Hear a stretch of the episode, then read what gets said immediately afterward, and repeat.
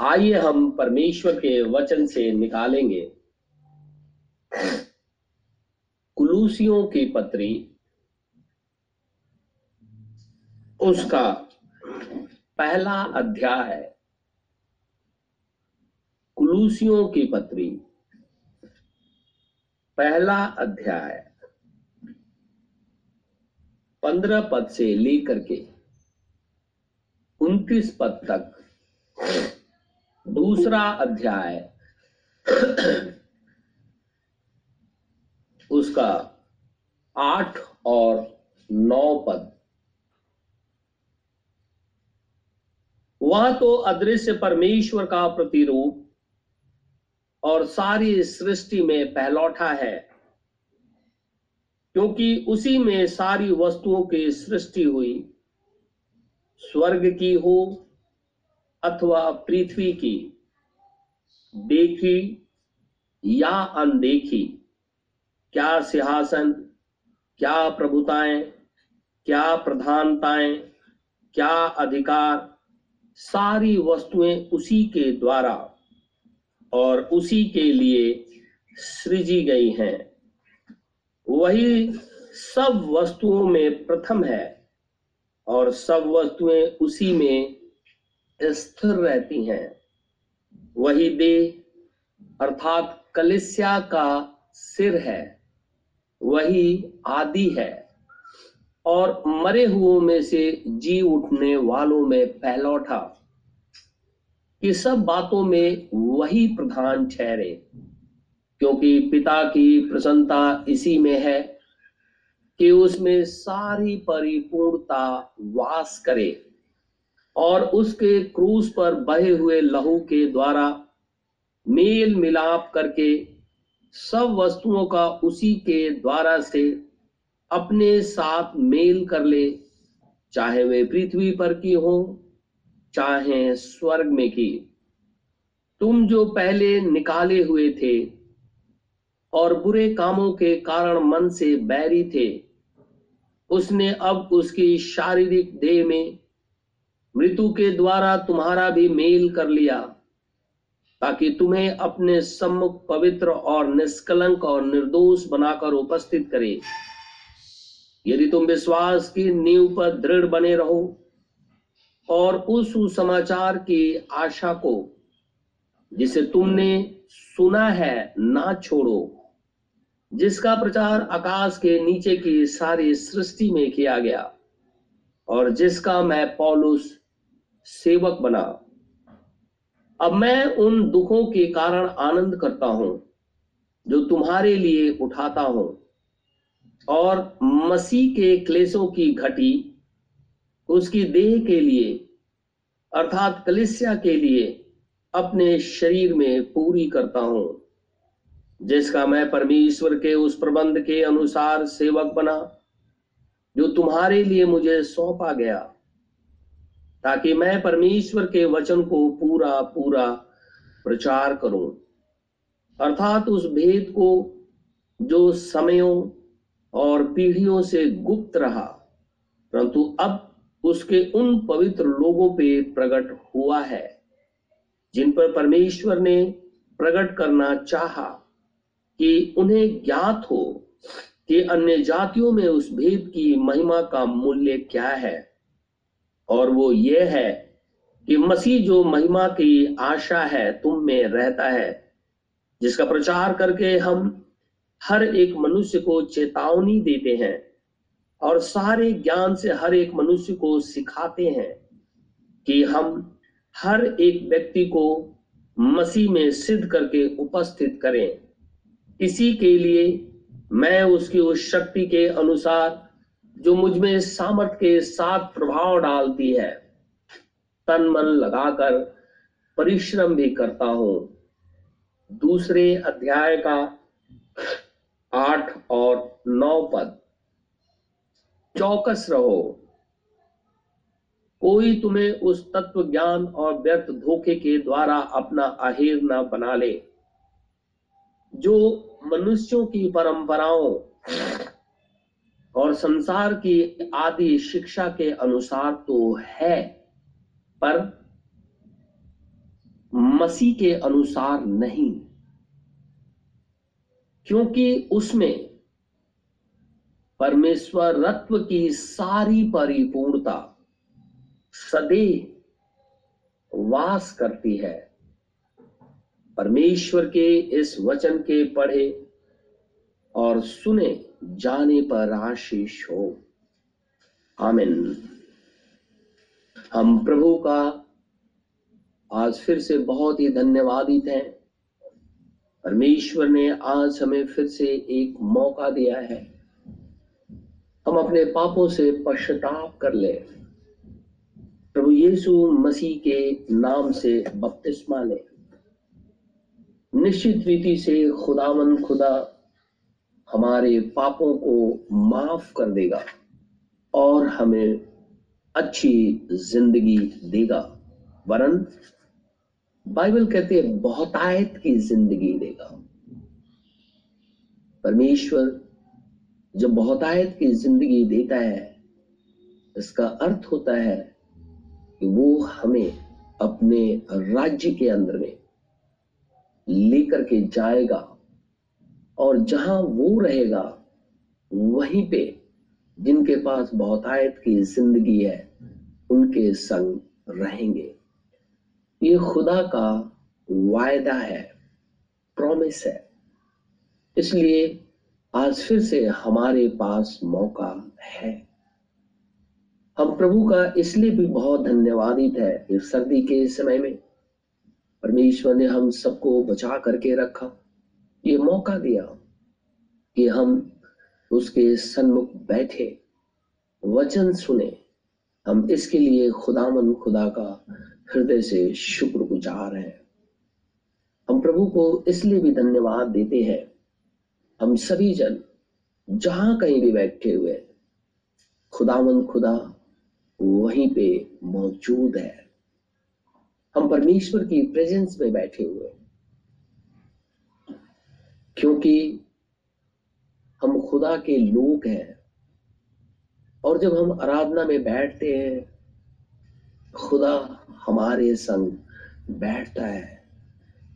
क्योंकि परमेश्वर के वचन में लिखा हुआ है, परमेश्वर की सभा में परमेश्वर ही उपस्थित होता है। तो हम कुलूसियों के पत्र, दूसरे अध्याय आठ और नौ पर हम किसी परंपरा, किसी रिचुअल किसी ट्रेडिशन किसी दबाव के अंदर में नहीं बैठे हुए हैं।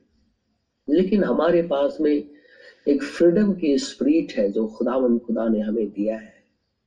हम उसके अनुसार बैठे हुए हैं और खुदा हमारे मध्य में, वरन हमारे अंदर मौजूद है।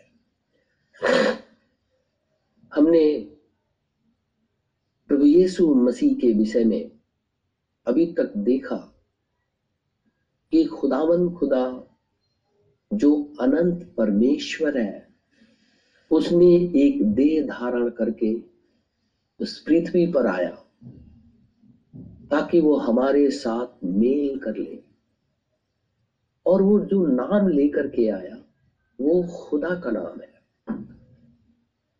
पृथ्वी वाला नाम, जिस नाम के अंदर में चंगाई है जिस नाम के अंदर में पापों की क्षमा है, जिस नाम के अंदर में जीवन है, जिस नाम के द्वारा हमें पवित्र आत्मा दिया जाता है, वही नाम सर्वश्रेष्ठ है। और आकाश और पृथ्वी के बीच में केवल यही नाम दिया गया है, यीशु मसीह, प्रभु यीशु मसीह। क्योंकि परमेश्वर, जब हम उत्पत्ति की पुस्तक पढ़ते हैं, वहाँ जब इब्रानी जो लैंग्वेज की बाइबल पढ़ते हैं तो वहाँ लिखा है एलोहिम हिंदी में लिखा है, परमेश्वर ने आकाश और पृथ्वी की सृष्टि की। अर्थात वही एलोहिम वही आगे चलकर के मैं जो हूँ, सो हूँ। वही आगे चलकर इमैनुअल उसके बाद में वो शारोम का गुलाब यहोवा राफा, यहोवा नीसी, यहोवा अलसदा बहुत से नाम। उसके बाद आ जाते हैं।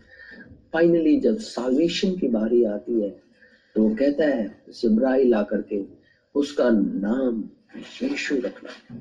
क्योंकि हमारा केवल एक ही प्रभु है, जो सलीब पे हमारे लिए जान दे दिया है। वो ये कहता है कि जब वो मुर्दों में से ज़िंदा हो गया, आप जानते हैं मृत्यु किसे कहते हैं?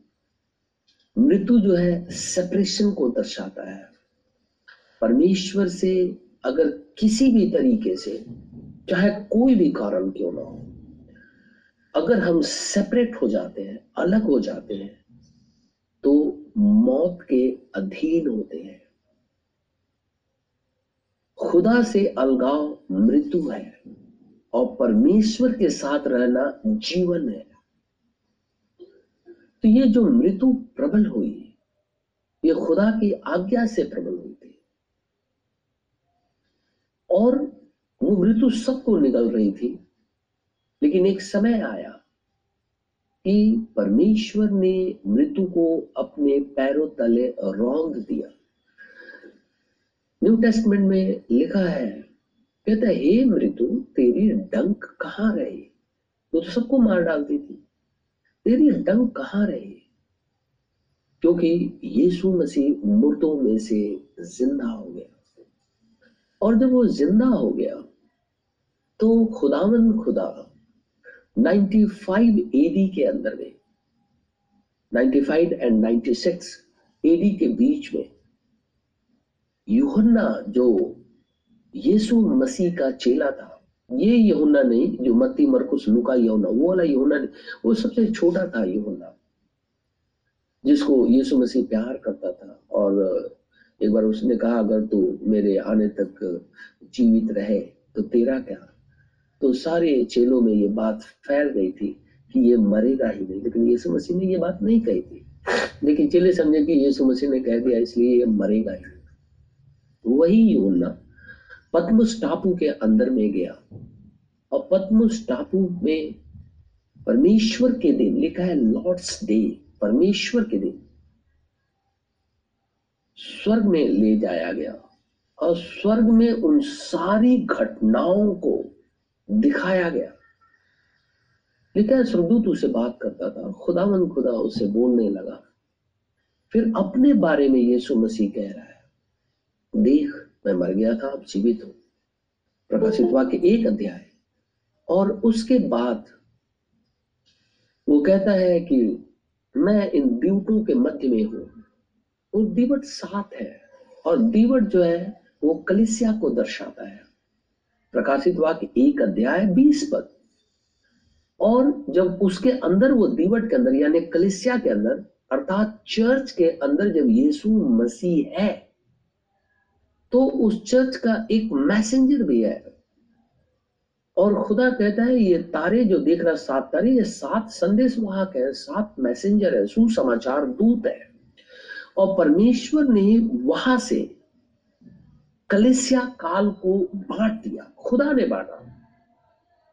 ये कलिसिया काल इतने साल, ये कलिसिया काल इतने साल चलेगी, इतने सालों तक चलती रहेगी। और जब हम यहाँ पे आते हैं तो कोई कलिसिया दो हज़ार नौ नौ सौ साल तक चलती रहेगी तो हर एक काल में खुदावन खुदा ने अपने मैसेंजर को, अपने दूत को भेजा, अपने वचन के द्वारा। क्योंकि वो पहले घटनाएँ जो होनी थी, उसको उसने लिख दिया था। अब पहली कलेसिया काल चलती है एप्सूस की, जो दूसरे अध्याय में। उसी कलेसिया काल में खुदावन खुदा इस कलेसिया को संबोधित करता है। जब एक कलेसिया को प्रभु संबोधित करता है तो वो काल पूरे संसार के ऊपर में लागू होता है। ऐसा नहीं कि चर्च के विषय में बात हो रही। वो चर्च का जो मैसेंजर प्रीच करेगा तो वो पूरे संसार के लिए होगा, क्योंकि वो प्रॉफिट है। तो इप्सुस कलिसिया काल जब शुरू हुआ तो परमेश्वर ने युहन्ना को दिखाया था कि देख, ऐसा है, इस कलिसिया को एक बात लिख। इस कलिसिया काल में बहुत से निकोलेटिन लोग आ गए हैं। ये निकोलेटिन लोग मेरी उपासना नहीं करते हैं। ये निकोलेटिन लोग द लॉर्ड तो बोलते हैं, ये सब कुछ करते हैं, कलिसिया के अंदर में भी जाते हैं। लेकिन इनका मन सच्चा नहीं है, ये मेरी तरफ़ नहीं है।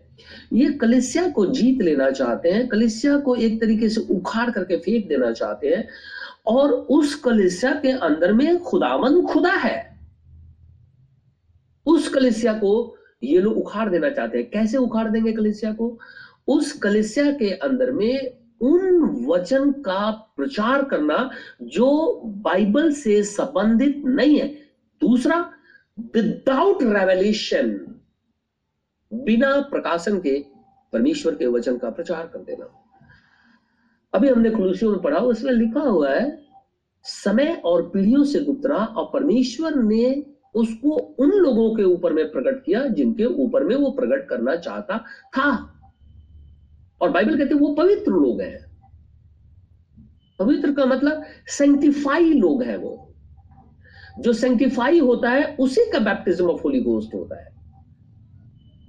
सबसे पहले justification sanctification then baptism of holy ghost तो खुदा कहता है कि इस कलिसिया के अंदर में बहुत से निकोलेटिन स्प्रिट आ गई है, मनुष्यों में से होकर के। इनको बोल, ये तुम काम करते हो ना कलिसिया के अंदर में? वो ठीक नहीं है। अब कलिसिया के अंदर में पास्टर होता है एल्डर होता है जो कलिसिया को देखता है, बाइबल कहती है, अगर वो खुदावन खुदा में होकर के कलिसिया के कार्यों को नहीं करता है, इसका मतलब है कुछ गड़बड़ है। और प्रभु कहता है, वो निकलेटिन स्प्रिट है। तो पहली कलिसिया काल के अंदर में ही ये चीज़ें दिखाई देने लगी। और प्रभु कहता है, पहली कलिसिया में, कहता है, अपने मन को ठीक कर लो नहीं तो मैं क्या करूँगा कि आऊँगा और दीवट को तेरे सामने से हटा दूँगा। यानी कलिसिया को ही तेरे सामने से हटा दूँगा। कलिसिया कौन? स्प्रिट फ़ील्ड लोग। जो पवित्र आत्मा से भरे हुए हैं, खुदा उनको चर्च करता है। ना कि आए और खड़े हो गए और बोले कि हम चर्च है। वो मनुष्य की एक भाषा है जो बोलता है। लेकिन बाइबल ऐसा नहीं कहती। बाइबल उसको कहती है जो पवित्र आत्मा से भरे हुए लोग संगति करते हैं, जो कि पौलुस के समय में अंताकिया में पहली बार कलिसिया स्थापित हुई, प्रेरितों के काम में लिखा हुआ है, वो सारे पवित्र आत्मा से परिपूर्ण लोग थे। तो खुदा कहता है, मैं कलिसिया को हटा दूँगा। अब तो बिना कलिसिया हो जाएगा। अर्थात उनके साथ संगति करेगा जिनके अंदर में मेरी आत्मा नहीं है। और खुदा को निकोलेटिन शिक्षा से घृणा है। और प्रभु कहता है तुम भी करो। बहुत कठोर बात है। अगर कलेसिया में ऐसा कर, करते हैं तो आप सोच सकते हैं कि लोग कहेंगे कि क्या होता है। लेकिन खुदा कहता है कि तुमको करना चाहिए। कैसे करना चाहिए? देख करके कि वो खुदा के अंदर में है या नहीं है या कलेशा को उखाड़ के फेंक देना चाहता है। परमेश्वर कहता है, तुम इससे घृणा करो। मैं भी करता हूँ। उसके बाद में वो आत्मा अब धीरे धीरे चलने लगी। अब वो चलते चलते इफ्सुस में स्मुरना के अंदर में पड़ी रही। स्मुरना के अंदर में और डार्कनेस आने लगा। फिर वही आत्मा आकर के प्रगमन के अंदर में पूरी तरीके से बैठ गई। जैसे इस कलिसिया के अंदर में आते प्रगमन में तो यहाँ एक और आत्मा दिखाई देती है बलाम की।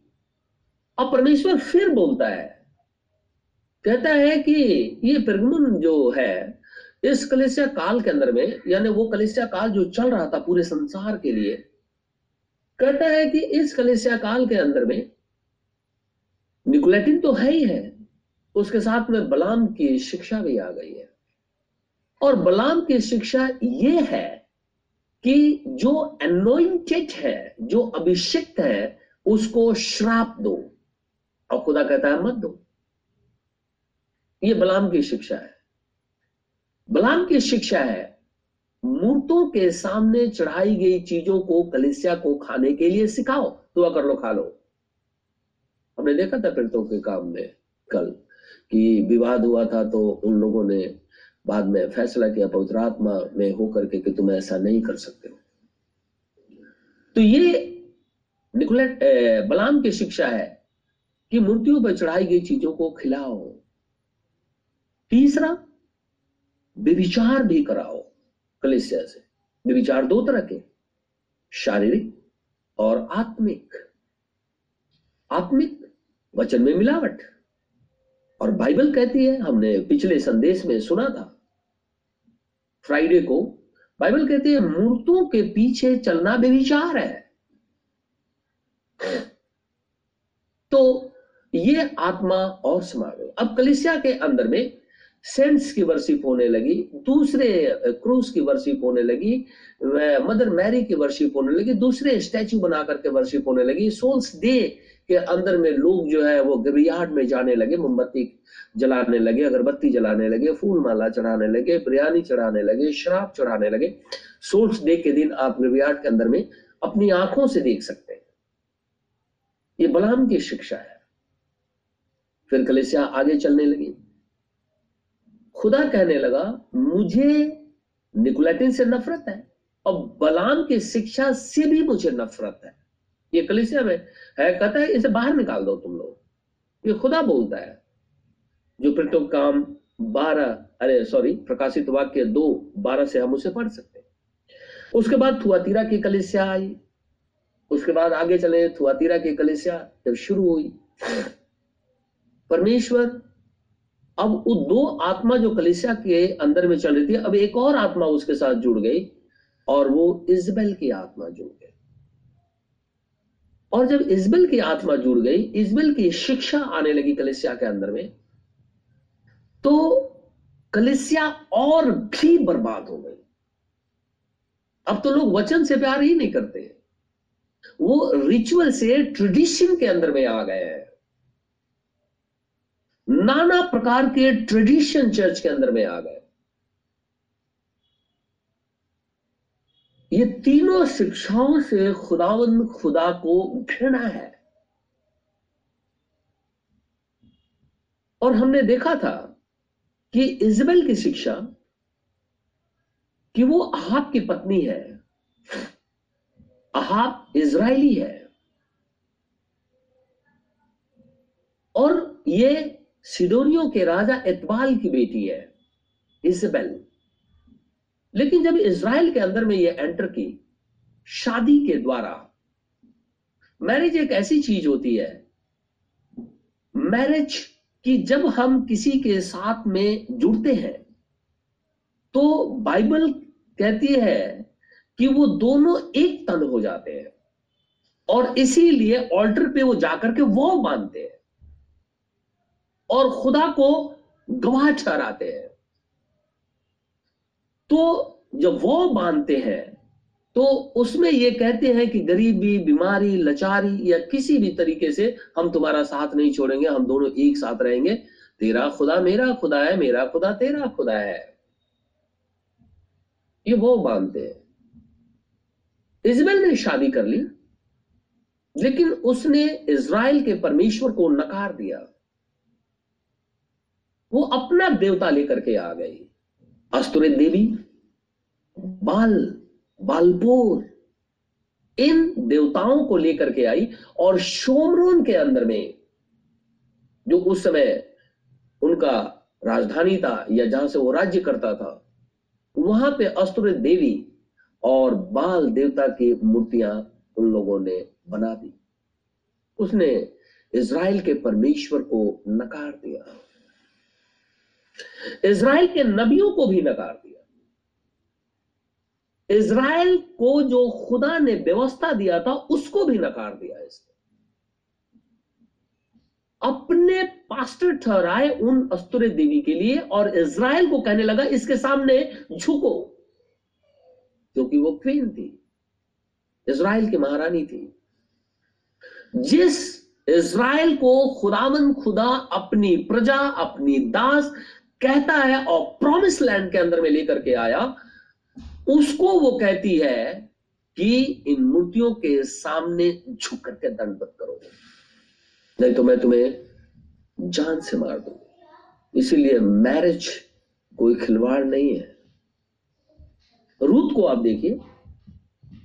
रूथ और ओरपा, ये दोनों नियोमी की बहुएँ थी। दोनों ये अन्य जाति हैं, जिस रीति से इजबेल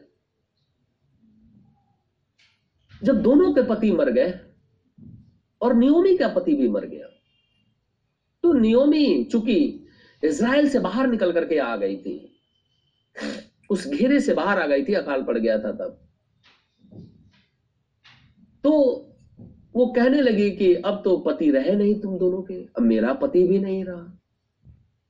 तो तुम लोग ऐसा करो मेरी बेटियों कि अपने अपने घर चले जाओ। ओरबा तुरंत तैयार हुई और अपने देवी देवताओं के पीछे हो लिया और नियोमी को छोड़ दिया। लेकिन रूत खड़ी रही। रूत कहने लगी, मैं नहीं जाऊँगी। मैं तेरे संग रहूँगी। और बाइबल कहती है रूत की पुस्तक में जब आप पढ़ेंगे तो बाइबल में लिखा हुआ है, स्पष्ट रीति से रूत कहती है तेरा खुदा मेरा खुदा होगा। तेरा परमेश्वर मेरा परमेश्वर है। तेरी व्यवस्था मेरी व्यवस्था है। मैं उसे ग्रहण करूँगी।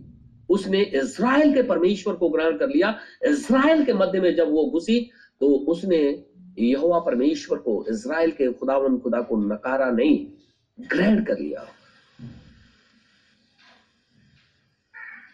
लेकिन इजबेल ने ऐसा नहीं। और उसने नबूत की बारी लेने के लिए उसने क्या किया? हमने पिछले संदेश में सुना था। उसने कुछ लोगों को चिट्ठी भेजी जो वहाँ के रईस थे, पुरानिये थे। और चिट्ठी में ये लिखती है कि तुम लोग परमेश्वर के नाम से उपवास करो। अब एक मूर्ति पूजक, एक ट्रेडिशन वाली स्त्री, बाल देवता और अस्त्र देवी की पुजारन, वो इज़राइल को, इज़राइल के परमेश्वर के नाम से उपवास करवा रही है। इसलिए नहीं कि वो पवित्र हो जाए, वरन इसलिए कि नाबोत का खून कर दिया जाए। जान से मारा जाए उसे। और ऐसा हुआ। उसको पथरवाह करके मार दिया लोगों ने। उपवास किया था। दो नीच बैठे। और उसने कहा, तुमने इसराइल के परमेश्वर का अपमान कर दिया, राजा का अपमान कर दिया, इसलिए तू जीने के लायक नहीं है। और ले जाकर के उसे मार डाला। पथरवाह करके। अगर उसने इसराइल के परमेश्वर का अपमान किया होता तो खुदा चुप हो जाता, लेकिन खुदा चुप नहीं हुआ। उसी घड़ी खुदावन खुदा का आत्मा एलिया के अंदर समा गया। तीसरी एलिया, जो एलाइजा है। और पवित्र आत्मा ने तुरंत एलिया से कहा, तू अभी और इसी घड़ी नाबोत की बारी के अंदर में चला जा, क्योंकि आप वहीं पे है। और जाकर के उसे कह खुदा कहता है कि तेरे लहू को कुत्ते चाटेंगे, तू मारा जाएगा। और तेरी स्त्री इजबेल कहता है, उसके कुत्तों, उसके शरीर को कुत्ते खाएँगे, उसके लहू को चाटेंगे। ये खुदा कहता है, क्योंकि तुमने नबूत को मार डाला मेरे नाम से। ये परमेश्वर, ये वो आत्मा है जो खुदा का नाम लेती है, ये वो तीनों स्प्रीट है जो परमेश्वर के नाम से ही आती है। बलाम फॉल्स प्रॉफिट है निकोलेटिन चर्च के अंदर में है, और इजबेल परमेश्वर के नाम में आती है। ये तीनों खुदा के नाम से ही आते हैं। और आकर के चर्च के अंदर में चर्च को ही डिस्ट्रॉय कर देते हैं। ये ऐसी बुरी आत्मा है। और बाइबल तो कहती है, ये होडोम स्प्रीट है।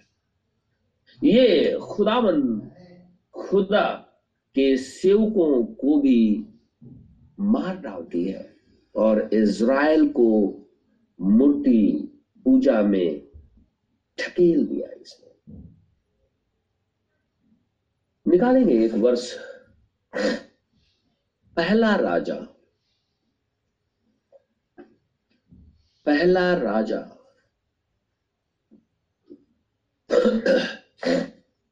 अठारह अध्याय फ़र्स्ट किंग चैप्टर एटीन पहला राजा और उसका अठारह अध्याय।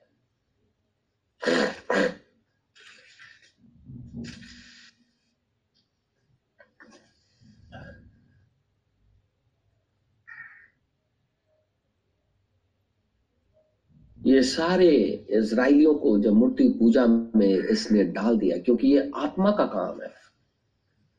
आज भी अगर चर्च, कोई भी चर्च, अगर कलिसिया को इस स्थिति में लेकर के आता है, आप निश्चय जानिए, वो इजबल की आत्मा है। वो निकोलेटिन की आत्मा है। वो बलाम की आत्मा है। ये तीनों आत्माएँ एक साथ मिलकर के काम यहाँ घटना है, इज़राइल जब पाप के अंदर में, यानी मूर्ति पूजा में डूब गया, उसे होश नहीं था कि वो परमेश्वर जिसने हमें लाल समुद्र को पार करा करके ये देश दिया है और व्यवस्था दी है उसकी उपासना करनी चाहिए, वरन उसे वो भूल गए। क्योंकि ये आत्मा प्रबल हो गई थी इजबैल की। तीसरी एलिया, यानी खुदा का वो प्रॉफिट है एलाइजा वहाँ खुद मौजूद है। और जब एलाइजा वहाँ मौजूद है एलाइजा यहाँ से शुरू होता है। और लौदिकिया कलिसिया काल, जिसके अंदर में आज हम रह रहे हैं, वहाँ तक आता है वो। हर एक काल में। एक बार और आने वाला है इसराइल के मध्य में प्रकाशित वाक्य ग्यारह के अनुसार। एलाइजा एलिया का ये काम है, है कि वो जो बैकस्लाइड हो गए हैं वो जो परमेश्वर के विरुद्ध हो गए हैं वो जिनके अंदर में ये आत्माएँ पाई जाती हैं उनको परमेश्वर का वचन सुना के रिस्टोर कर देना। कहाँ पे? रॉक पे। रॉक कौन? Jesus Christ. वहाँ पे ला करके खड़ा कर देना। ये इस आत्मा का काम है। इसीलिए परमेश्वर ने इसे बहुत बार इस्तेमाल किया। एलिया के रूप में, एलिशा के रूप में, जॉन बैप्टिस्ट ब्रैनम और एक फिर से आने वाला है प्रकाशित वाक्य ग्यारह। फाइव टाइम्स परमेश्वर ने इस स्पिरिट को इस्तेमाल किया। परमेश्वर ने बार बार भेजा इस स्पिरिट और ये स्पिरिट जो खुदा के विरोध हो गए या पाप में गिर गए उनको रिस्टोर करता है वो। जैसे हम इस अंतिम काल के अंदर में, हमारे काल के अंदर में जो विलियम मैरियन ब्रैनम है, वो एलाइजा स्पिरिट है। आप कहेंगे, कैसे? वो हम जब उनके विषय में कभी बात करेंगे तो बाइबल से ही हम उसे देखेंगे, किस रीति से हुआ। और बहुत बार मैंने बात किया है, और बहुतों को ये बात याद है। क्योंकि हम खुदावंत खुदा के वचन से ही इन बातों को हमने किया था। तो इस काल के अंदर में, ये जो स्प्रिट चर्चेस के अंदर में घूम रही थी, पहली ही कलिसिया काल से, बाद में दो हुई, फिर तीन हो गई, और ये तीनों एक झुंड बना करके चल रही है। तो इस काल के अंदर में भी परमेश्वर क्या भवन, जो कलिसिया है, वो ईट पत्थर की बात मैं नहीं करता परमेश्वर का वो भवन जो कलिसिया है, जो आत्मा से परिपूर्ण, उसको डिस्ट्रॉय करती है ये। ये स्प्रिट तो ये नबी को खुदा ने इस अंतिम समय में भेजा ताकि वो उनको रिस्टोर कर दे। और जब उसने रिस्टोर किया और जिसके ऊपर में खुदावन खुदा ने प्रकट किया, वो सारे लोगों ने प्रभु यीशु मसीह के नाम से बपतिस्मा ले लिया। वो रिस्टोर हो गया क्योंकि बैप्टिज्म तो यीशु मसीह के नाम से है, पूरी बाइबल के अंदर में लिखा हुआ वो समझ में नहीं आता, वो एक अलग बात है। लेकिन बाइबल ऐसा ही कहती है। तो ये एलिया जो है, आपके समय में ये इसराइल को रिस्टोर कर रहा है। खुदा ने उसे भेजा। देख, ये सारे लोग मूर्ति पूजा के अंदर में चले गए, क्योंकि इजबेल आपसे शादी करके पूरे इसराइल जो चर्च है, उसको बर्बाद कर दिया है इसने। एलिया आया और खुदा का आत्मा जिसके अंदर में था। और एक घटना घट गई। एलिया खड़ा हो गया, पहाड़ पे, और संदेश भेजा गया इजबेल के पुजारियों को, क्योंकि इजबेल अपने मंदिर के लिए पुजारी रखे हुए थे, याजक रखे हुए थे, और वो सारे याजक जो है, वो अस्तुर देवी बाल देवता के पुजारी थे, और खुदा के नाम में भी वो चूज़ करते थे, वो सारे इसराइली थे। एलिया जाकर के कहने लगा, सुनो, तुम सब लोग, अगर खुदा है, इज़राइल का परमेश्वर है तो तुम लोग उसकी तरफ़ हो जाओ। और अगर बाल देवता अस्त्र देवी बालपुर या जो और भी देवता है, अगर वो जीवित है, तुम उनको ईश्वर मानते हो तो उनकी तरफ़ हो जाओ। दो विचार मत रखो। डबल माइंडेड मत हो। अगर खुदा है इसराइल का परमेश्वर है तो इसराइल के परमेश्वर की तरफ़ हो जाओ। उन सारी चीज़ों को छोड़ दो। और अगर तुझे ये लगता है कि वही ठीक है तो तुम लोग उधर हो जाओ। खुदा को छोड़ दो फिर। अब ये सब चुप हो गए इसराइली अब क्या बोले? सारे लोग इकट्ठे थे। इसराइल वहाँ जमा था पहाड़ पे। एलिया ये बातें कह रहा था। तो ये कहने लगे सब कि अब क्या किया जाए? अगर हम जाते हैं उधर अस्तुर देवी की तरफ़ तो खुदा नाराज़ होगा।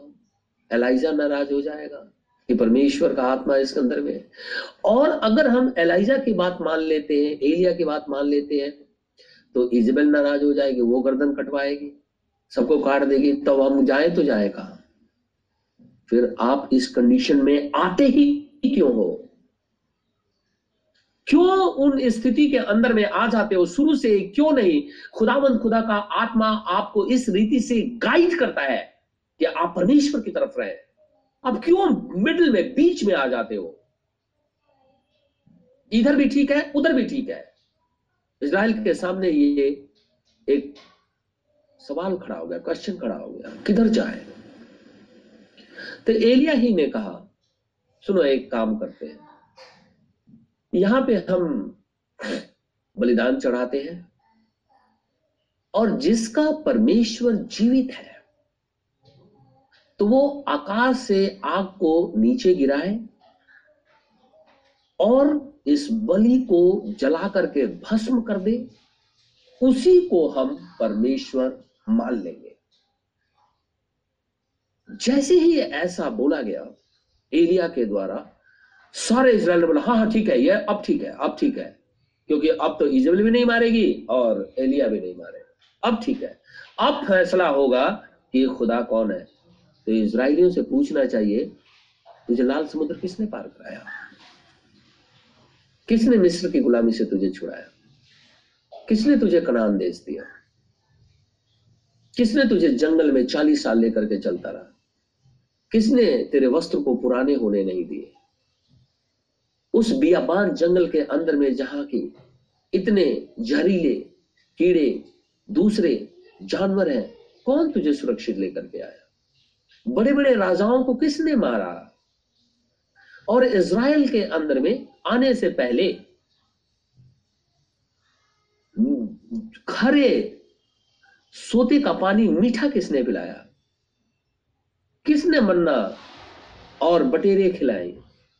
किसने बलाम से बचाया? किसने बड़े बड़े राजाओं से तुझे बचाया? किसने तुझे इस देश में जो दूध और मधु की धारा का देश है जिसके अंदर में तुम रहते हो, वहाँ के सात जातियों को किसने निकाला? बताओ, आज फैसला करना है। क्योंकि बैकस्लाइड हो गए। क्योंकि लालच एक ऐसी चीज़ है कि जब ये आत्मा समा जाती है, मनुष्य परमेश्वर से अलग हो।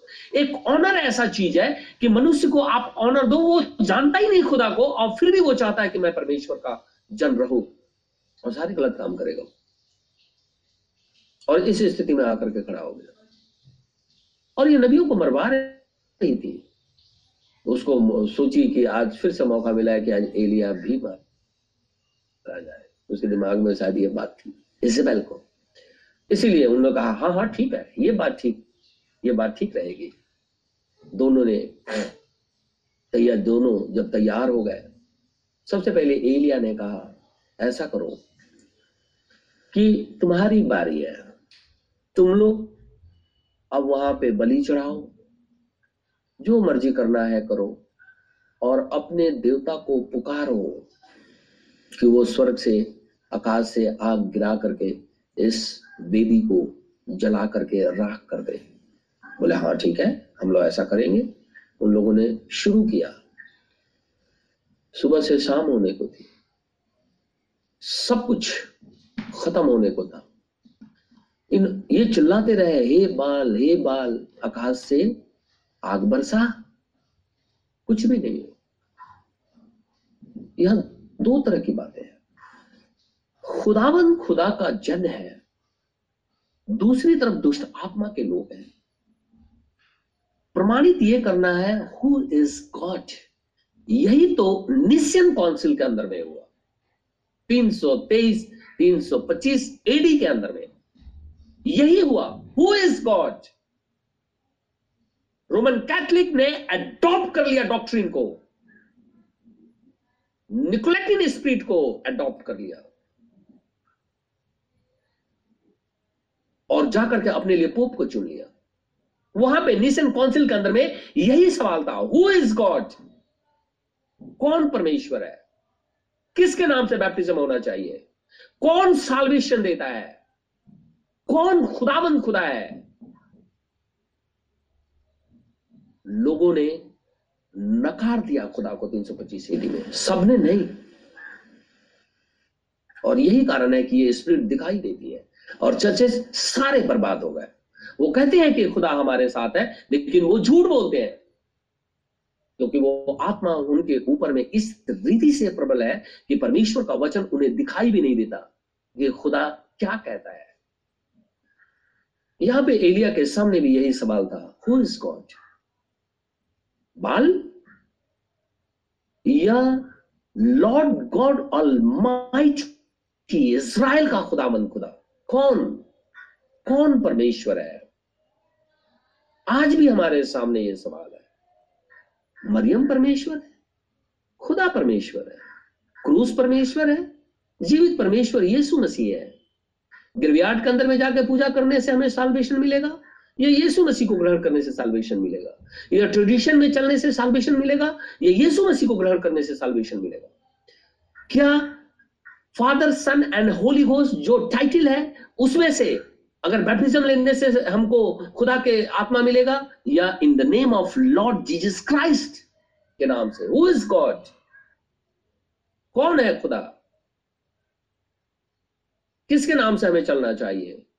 यही बात तो इसराइल के बीच में एलिया ने कह दिया, कौन खुदा है? आज फैसला होकर रहेगा।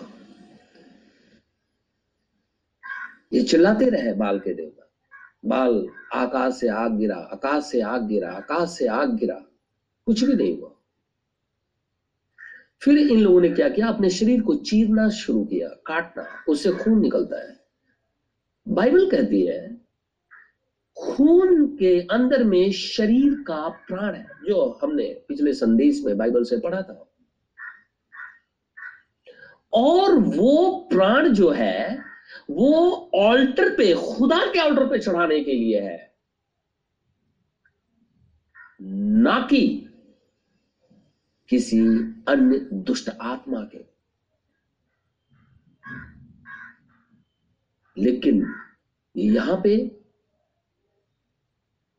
इन लोगों ने अपने शरीर को काट करके उस खून को अपने बाल देवता के ऊपर में चढ़ा दिया। जबकि शरीर का प्राण, बाइबल कहती है ना हमने पढ़ा था, शरीर का जो प्राण है, जीवन है, वो खून के अंदर में है। तो उस जीवन को इन लोगों ने देवता के सामने चढ़ा दिया। फिर भी कुछ नहीं हुआ। आज आप, आपने देखा होगा, सब जानते हैं। लोग अपने शरीर को पीटते हैं, काटते हैं। कोई अपनी जीव को काट लेता है जाकर चढ़ा देता है, कोई अपने पीठ पे दिन भर बर्छी मारते रहता है, कोई अपने नाखून को काट लेता है, कोई अपने हाथ को काट के खून चढ़ा देता है। ऐसा करते हैं, आज भी लोग करते हैं। बाल के लोग ऐसा करते हैं। प्रभु के लोग ऐसा नहीं करते। प्रभु तो कहता है, दुआ करो। मैं तुम्हारी सुनूँगा तुम्हें अपने शरीर को काटने की ज़रूरत नहीं क्योंकि व्यवस्था में लिखा अपने शरीर को चीरना मत और काटना मत। और काट करके किसी को चढ़ाने की ज़रूरत नहीं है। ना हमें उंगली काट के चढ़ने की ज़रूरत है, किसी मन्नत के द्वारा, ना जीव को काटने की ज़रूरत है, कुछ भी करने की ज़रूरत है। सिर्फ़ परमेश्वर से सामने सरेंडर होकर के बोलने की ज़रूरत है, प्रभु मुझे माफ़ कर दे, मुझे ज़िंदगी दे क्या प्रभु दे देगा।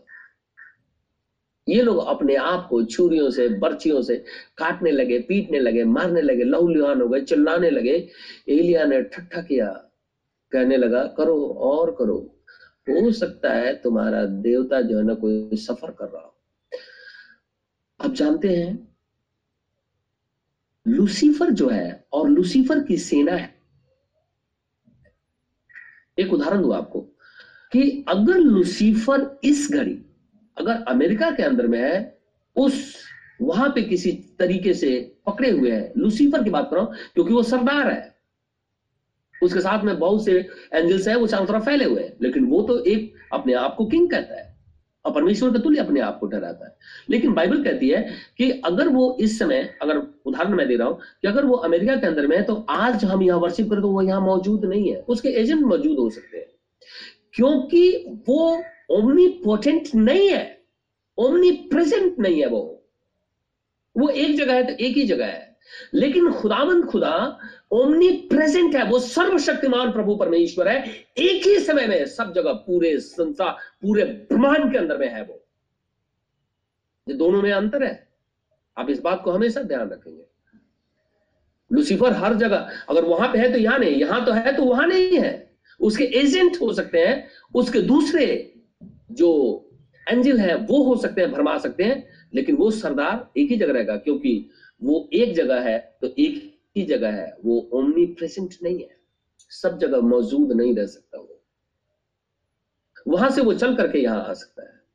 इसीलिए एलिया ठट्ठा करने लगा। बोलो बोलो बोलो, कहीं सो रहा होगा, कहीं रास्ते में होगा, कोई सफ़र कर रहा होगा, कहीं इधर उधर लेटा होगा। अब बहुत से काम कर रहा होगा, तुम लोग उसे बोलो, बुला लो उसको, कह करके ठट्ठा किया। ये अपने शरीर को काट लिए, पीट लिए, नाच लिए, जो मर्ज़ी करना था सुबह से कर लिए।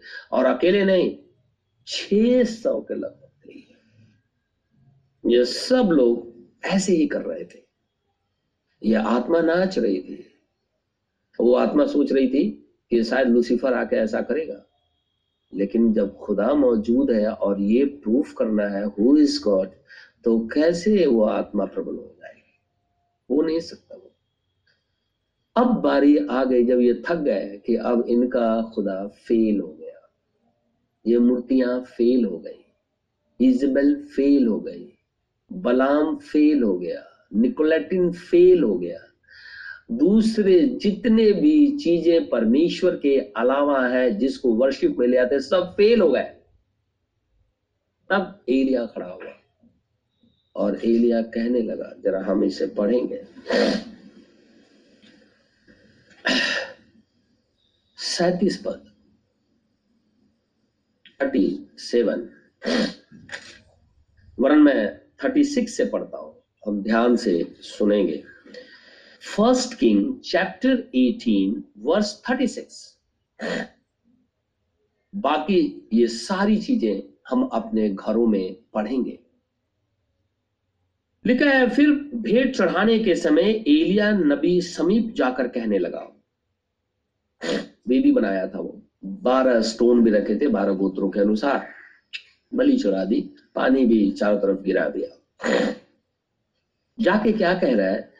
हे अब्राहम, इसहाक और इज़राइल के परमेश्वर यहोवा। अब्राहम को जब खुदा ने दर्शन दिया था तो बोलने लगा था, जब जेनेसिस 12 में पढ़ेंगे, वो कहता है, मैं तेरा परमेश्वर हूँ, मेरी उपस्थिति में चल। फिर जब उसका बेटा हुआ, इसहाक तो खुदा उसके पास आया, कहने लगा, मैं तेरे बाप का परमेश्वर, अब्राहम का खुदा हूँ और तेरा भी परमेश्वर हूँ मैं। मेरी उपस्थिति में चल।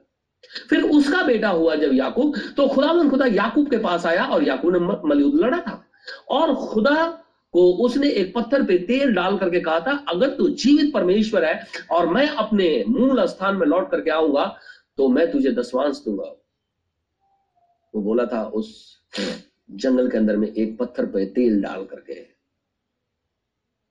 वो उसका भी खुदा है। और जब परमेश्वर उसे भेंट किया तो कहने लगा, मैं तेरे दादा अब्राहम, तेरे पिता इसहाक और तेरा खुदाबंद खुदा हूँ। एलिया कहता है, अब हे अब्राहम, इसहाक और इज़राइल यानी याकूब के परमेश्वर यहोवा, आज ये प्रकट कर कि इज़राइल में तू ही परमेश्वर है। निशियन काउंसिल के अंदर में क्यों करके ऐसा नहीं हुआ? क्यों लोगों ने पगान को एडॉप्ट कर लिया?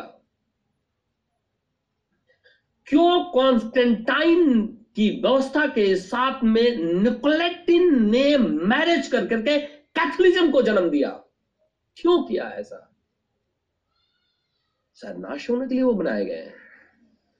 क्योंकि बाइबल कहती है कि जिन्होंने खुदा को ग्रहण नहीं किया, वो नाश होने के लिए बनाए गए और बाइबल ये भी कहती है कि अगर कुम्हार एक बर्तन को बनाता है, किसी को टेढ़ा बनाता है, किसी को अच्छा बनाता है तो वो बर्तन नहीं कह सकता खुदा से कि तूने मुझे टेढ़ा क्यों बनाया है, क्योंकि वो नष्ट होने के लिए है। कॉन्स्टेंटाइन ने निकोलाइटिन से मैरिज करके कैथोलिज्म को जन्म दे दिया। और कैथोलिज्म जैसे ही आया वर्शिप दूसरे तरीके से शुरू हो गई। और उनकी बाइबल के अंदर में एक्सोडस ट्वेंटी जो है, उसमें जो पहला है कि मुझे छोड़ करके, ईश्वर करके ना मानना, किसी मूर्ति की पूजा ना करना, उनके बाइबल में ये लाइन है ही नहीं है। अगर वो लाइन होगी तो वो पकड़े जाएँगे। लेकिन उन्होंने ऐसा नहीं किया। ये कौन सी आत्मा है? खुदावन, खुदा का सेवक एलाइजा कहता है, हे अब्राहम, इसहाक और इज़राइल के प्रभु परमेश्वर, आज ये प्रकट कर कि इज़राइल में तू ही परमेश्वर है और दूसरी तरफ़ ये भी प्रकट कर कि मैं ही तेरा दास हूँ। और मैंने ये सब काम तुझसे वचन पाकर के, यानी परमेश्वर ने ही ये बातें खड़ी की थी। ताकि इज़राइल को रिस्टोर कर ले। और ये जो बाल के ऊपर घमंड करते हैं और खुदा का नाम लेकर के उपवास करके नाबोध को मार डालते हैं, प्रभु का नाम लेकर के, दूसरे का नाम लेकर के नहीं, उपवास भी करते हैं खुदा के नाम से। उनको मारा जाए, वो जान ले, एक ही खुदामन खुदा है, एक ही परमेश्वर है। कहता है, हे यहोवा, मेरी सुन मेरी सुन कि लोग जान ले कि हे यहोवा, तू ही परमेश्वर है और तू ही उनका मन लौटा ले आता है। किसी के मन को लौटा ले आना खुदा का काम है। मेरी ड्यूटी है परमेश्वर के वचन को राइट वे में बोल देना। का काम है कि उसे लौटा करके उस चट्टान पे खड़ा कर देना किसी के मन को कोई लौटा करके नहीं ले आ सकता, जब तक कि परमेश्वर न लौटा करके ले एलाइजा कहता है, हे यहोवा, मेरी सुन मेरी सुन। ये लोग जान ले कि हे यहोवा, ये सारा इज़राइल जान जाए कि तू ही परमेश्वर है और तू ही उनका मन लौटा देता है। आज जो बैक स्लाइड है अगर वो ठीक रीति से परमेश्वर के साथ लाइन अप होंगे, सब कुछ खुदावन खुदा उनकी ज़िंदगी के अंदर में जो पुरानी चीज़ें हैं, सबको नष्ट करके अपने साथ जोड़ देगा। लेकिन अगर वो घमंड में रहेंगे, अपनी शान में रहेंगे, और वो सोचेंगे कि हम कुछ जानते हैं, और वो वहाँ संगति करते रहेंगे, जहाँ पे खुदावन खुदा के वचन को मिक्स करके सुनाया जाता है तो बाइबल कहती है, नाश हो जाएगा। क्योंकि सब कुछ कौन करता है? खुदा। यह कहता है, सब कुछ तेरे वचन पा करके ये सारी चीज़ें हुई है। कि आज बाल देवता के पुजारियों को जान से मारना है। क्योंकि उन लोगों ने क्या किया है? इसराइल को मूर्ति पूजा में ढकेल दिया है। सारे नबियों को भी मरवा दिया है इस इजबेल ने कहता है अड़तीस पद में तब यहोवा की आग आकाश से प्रकट हुई। ये वही पिलर ऑफ़ फायर है। ये वही पिलर ऑफ़ फायर है जो कि मूसा से बातचीत किया था। वही यहाँ आकर के प्रकट होगा फिर से, ये वही पिलर ऑफ़ फायर है जो 40 साल तक जंगल में इसराइल के संग चलता रहा। ये वही पिलर ऑफ़ फायर है जबकि इसराइल लाल समुद्र को पार कर रहा था तो इसराइल और मिस्रियों की सेना के बीच में आ गया था। ये वही खुदा है, प्रकट हुआ था। और आज देह में प्रकट हुआ, यीशु मसीह में और आज पवित्र आत्मा के रूप में हमारे बीच में मौजूद है। और पवित्र आत्मा के रूप में जब हमारे अंदर मौजूद है तो बाइबल कहती है, वो तो तुझे आग से बैप्टिज्म देगा पिलर ऑफ़ फायर फिर से आपके अंदर। वही खुदा। कहता है तब यहोवा की आग आकाश से प्रकट हुई और होम बलि को लकड़ी और पत्थरों और धूली समेत भस्म कर दिया। सब कुछ जला करके राख कर दिया, क्योंकि उसने अपने आप को प्रकट किया आई एम द लॉर्ड मैं ही खुदा हूँ। मैं ही परमेश्वर हूँ। मेरे अलावा कोई दूसरा खुदा नहीं है। जब वही खुदामंद खुदा है तो आज लौदिकिया कलेसिया काल के अंदर में अनेकों ईश्वर कैसे? क्यों रिचुअल के तहत में ऐसा है? क्या आज परमेश्वर से डर नहीं लगता? क्या आज खुदावंद खुदा से हमें डर नहीं लगता? क्योंकि इसी काल के अंदर में रैप्चर होने को है। इससे पहले कि रैप्चर हो जाए, आइए हम खुदा के पास आ जाए। उसके सामने घुटने टेक दे। निश्चित रीति से हमारे अपराध माफ़ कर देगा और अपने आप को प्रकट करेगा, मैं तेरा खुदा हूँ। कितनी बार वो, मैं अपनी ज़िंदगी के विषय में बात करूँ, कितनी बार वो अपने आप को प्रकट किया। इस घटना पे मैं एक गवाही दू। मुझे याद आया, कल किसी से बात हो रही थी मेरी। और एक स्त्री थी और वो मर, लगभग मर गई थी। ये कहते कोमा में थी। इसके घर वालों को जब पता चला, ये वाक्य है दस दिन, बारह दिन पुरानी। वो गवाही कल दे रहे थे और फ़ोन पे भी उन्होंने दिया था, लेकिन कल जब आमना सामना हुआ तो ये बातें वो कह रहे थे कि मैं आपको कुछ कहना चाहता तो मैंने कहा हाँ, बताइए। तो हम दोनों बैठे हुए थे तो गवाही दे रहे थे। कह रहे थे कि हम लोग आनंद फानन में अपनी कार से घर गए और यहाँ से काफ़ी दूर है उनका घर लगभग चार पाँच सौ किलोमीटर दूर। वो लोग घर गए कार से पूरी फैमिली बैठ करके क्योंकि वहाँ से संदेश आया था मैसेज आया था कि उनकी जो मदर इन लॉ है वो मर रही है। इसलिए मिलने के लिए आ जाओ।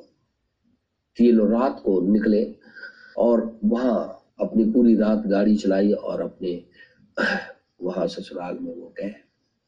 वहाँ जब वो लोग गए तो स्थिति बड़ी खराब थी। सब लोग रो रहे थे। और आपने सुना भी होगा, देखा भी होगा हिंदू लोग जो होते हैं ना जब मरने के समय में होते हैं तो वो जल मुँह में डाल देते हैं तुलसी और जल डाल देते हैं। शायद उनका ये मानना है कि वो उसको स्वर्ग मिल जाएगा तो सब लोग बारी बारी से वो अंतिम जल डाल रहे थे क्योंकि मुँह खुल गया था। आँखें बंद हो गई थी और सब लोग रो रहे थे और वो कहते कि भाई अंतिम जल पिला दो ताकि वो आ, मर जाए। मतलब खत्म हो रही है इसलिए उनको स्वर्ग मिल जाए जो भी सब लोग रो ही रहे थे। जब ये भाई वहाँ पहुँचे तो ये कहने लगे कि ये लोग भी सब रो ही रहे थे। देख करके कहते कि मैंने भी जब ये लोग दबाव हमारे ऊपर में डालने कि भाई आप भी पिला दीजिए, क्योंकि वो तो मर रही है। तो कहते मैंने भी एक चम्मच उसके मुँह में पानी डाला क्योंकि वो तो मर रही थी। अब सांस लगभग बंद थी क्योंकि आँखें भी बंद, मुँह भी बंद कुआ में चले गए थे, मेडिकल के लोग थे।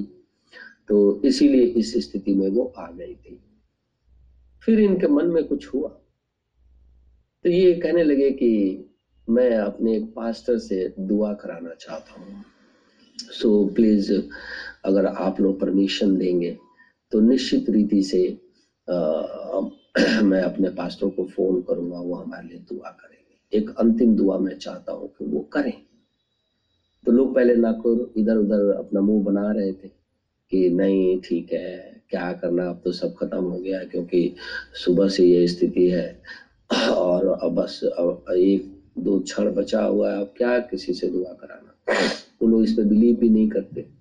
बट इन्होंने कहा कि आ, उनकी एक सिस्टर भी है शायद वो भी प्रभु के अंदर में आई हुई है।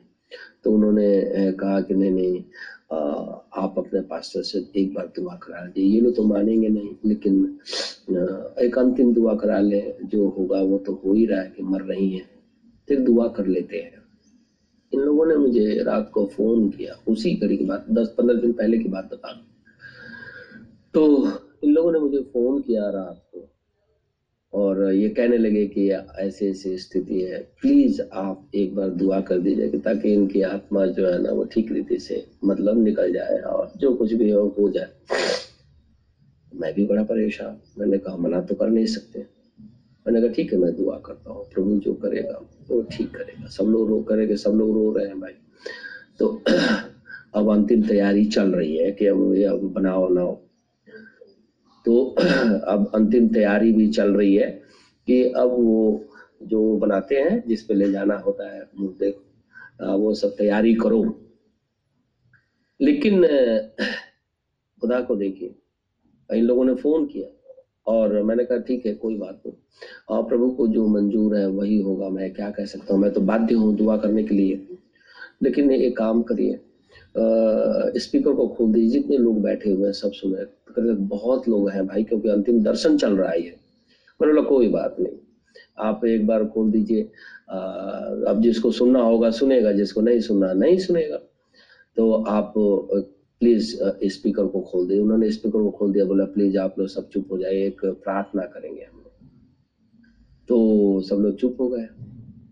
फिर मैंने उनके लिए प्रार्थना की। मैंने बोला, प्रभु, मैं चाहता हूँ कि इस स्त्री को उठा करके बैठा दे और ये उठ करके बैठ जाए ताकि ये सारे लोग जितने वहाँ बैठे हुए ना, इस बात को जान जाए कि तू खुदा है। तेरे अलावा कोई परमेश्वर नहीं है। आप जानते हैं क्या हुआ? जैसे दुआ किया, वो स्त्री उठ करके बैठ गई और बैठ करके बाहर चली गई और उसके बाद वो कहते कि बड़ा सब लोग मुँह देखने लगे कि ये क्या हो गया? ये तो मर गई थी। और बाहर जाके कह रही है चरबाई में बैठ के कि लाओ, मुझे भूख लगी है, रोटी दो। और उन लोगों ने रोटी दिया तो दो रोटी भी खाई और भाई एकदम ठीक है। अब वहाँ पे एक बात प्रचलित है कि भाई को इन लोगों ने फ़ोन किया और वो तो ज़िंदा हो गई। अका करके लोग एक दूसरे को बोलते हैं। तो मैं सोच रहा था कि मैं भाई को ये बात बोलूँगा, इसलिए मैं आज आपके साथ बैठ करके गवाही शेयर कर रहा हूँ। ये वही परमेश्वर है। ज़िंदगी के अंदर में बहुत से काम किए। ये वही खुदा है। और ये उतना ही सच बोल रहा हूँ जितना मैंने उनके मुँह से सुना है। इसमें कोई झूठ नहीं, ना ही कोई मिलावट और ना ही कोई अपनी ऑनर के लिए।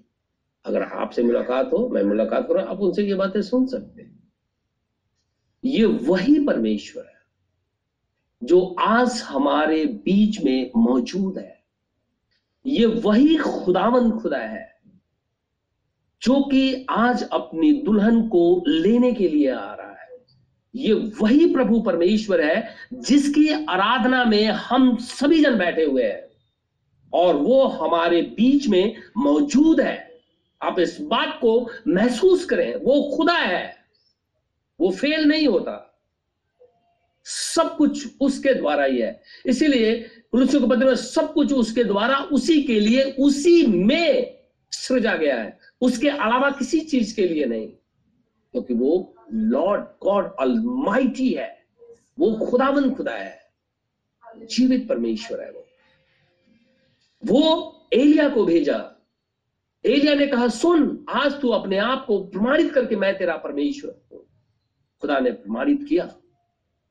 नीचे आग आई सब कुछ भस्म कर दिया। और वो जीवित। खुदा है। और उसने एलिया का सिर ऊँचा कर दिया।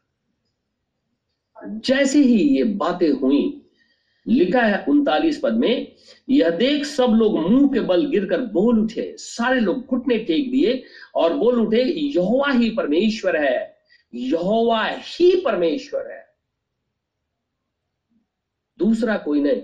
He is the God the Lord he is the God वही खुदा है, वही खुदा है, वही खुदा है। कोई और परमेश्वर नहीं है। इजमल कितना भी बहकाए बलाम की आत्मा कितना भी डिस्टर्ब करे, निकोलटिन कितना भी प्रबल करे, लेकिन आप खुदा के पास, यीशु मसीह के पास आ जाए। प्रभु आपको, मुझे सबको प्रोटेक्ट करेगा। क्योंकि वो बाध्य है। वो बाध्य है इस बात को करने के लिए। क्योंकि वो कहता है, मैं तेरी प्रार्थना सुनूँगा। मैं तेरा परमेश्वर और लिखा है कि सारे लोग घुटने टेक करके चिल्ला उठे, खुदा ही खुदा है। यीशु मसीह ही परमेश्वर है। ये वही परमेश्वर है। और जब ये बातें हुई, सारा इसराइल झूम उठा। रिस्टोर हो गया। जैसे ही रिस्टोर हुआ, एलिया कहने लगा, बाल के सारे नबियों को पकड़ लो। कोई भी नबी छूटने नहीं पाएगा, जो अपने आप को प्रोफेट कहते हैं ना। जो अपने आप को प्रोफेटेस कहती है, ये इजबेल इसके सारे नबियों को पकड़ लो और पकड़ करके काट दो। और लिखा हुआ है कि एलिया ने उनसे कहा, बाल के नबियों को पकड़ लो, उनमें से एक भी छुटने ना पाए। तब उन्होंने उनको पकड़ लिया और एलिया ने उन्हें नीचे किसोन के नाले में ले जा करके मार डाला, खून कर दिया। आज वही खुदामन खुदा हमारे बीच में मौजूद है। इस आत्मा से अपने आप को बचाइए, परमेश्वर को ग्रहण करिए। आप इजराइल की करें। आप निकोलेटिन स्पिरिट को ग्रहण ना करें।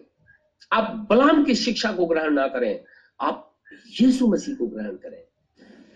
निश्चित रीति से वो ज़िंदगी देगा। खुदा हम सबको आशीष और बरकत दे। आमीन। दुआ करें। धन्यवाद मेरे परमेश्वर। धन्यवाद मेरे खुदावन खुदा। सारी सृष्टि को बनाने हारा प्रभु परमेश्वर, तेरा धन्यवाद। जीवित खुदाया तेरी स्तुति हो। जीवित परमेश्वर तेरी बड़ाई हो, क्योंकि तू ही प्रभु है और तू ही परमेश्वर है। हम जानते हैं तू खुदा है, इसलिए महिमा, स्तुति और बड़ाई केवल तेरा ही प्रार्थना अपने उद्धार करता यीशु नासरी के नाम से माँगता हूँ, इसे इसी घड़ी पूरा कर। आमीन। ऐ हमारे बाप तू जो स्वर्ग में है, तेरा नाम पाक माना जाए। तेरी बादशाह तेरी मर्ज़ी जैसे स्वर्ग में पूरी होती है, ज़मीन पर भी हो। हमारे रोज की रोटी आज हमें दे। जिस प्रकार हम कसूरवारों को माफ़ करते हैं, तू भी मेरे कसूरों को माफ़ कर। हमें अजमाइश में न पड़े।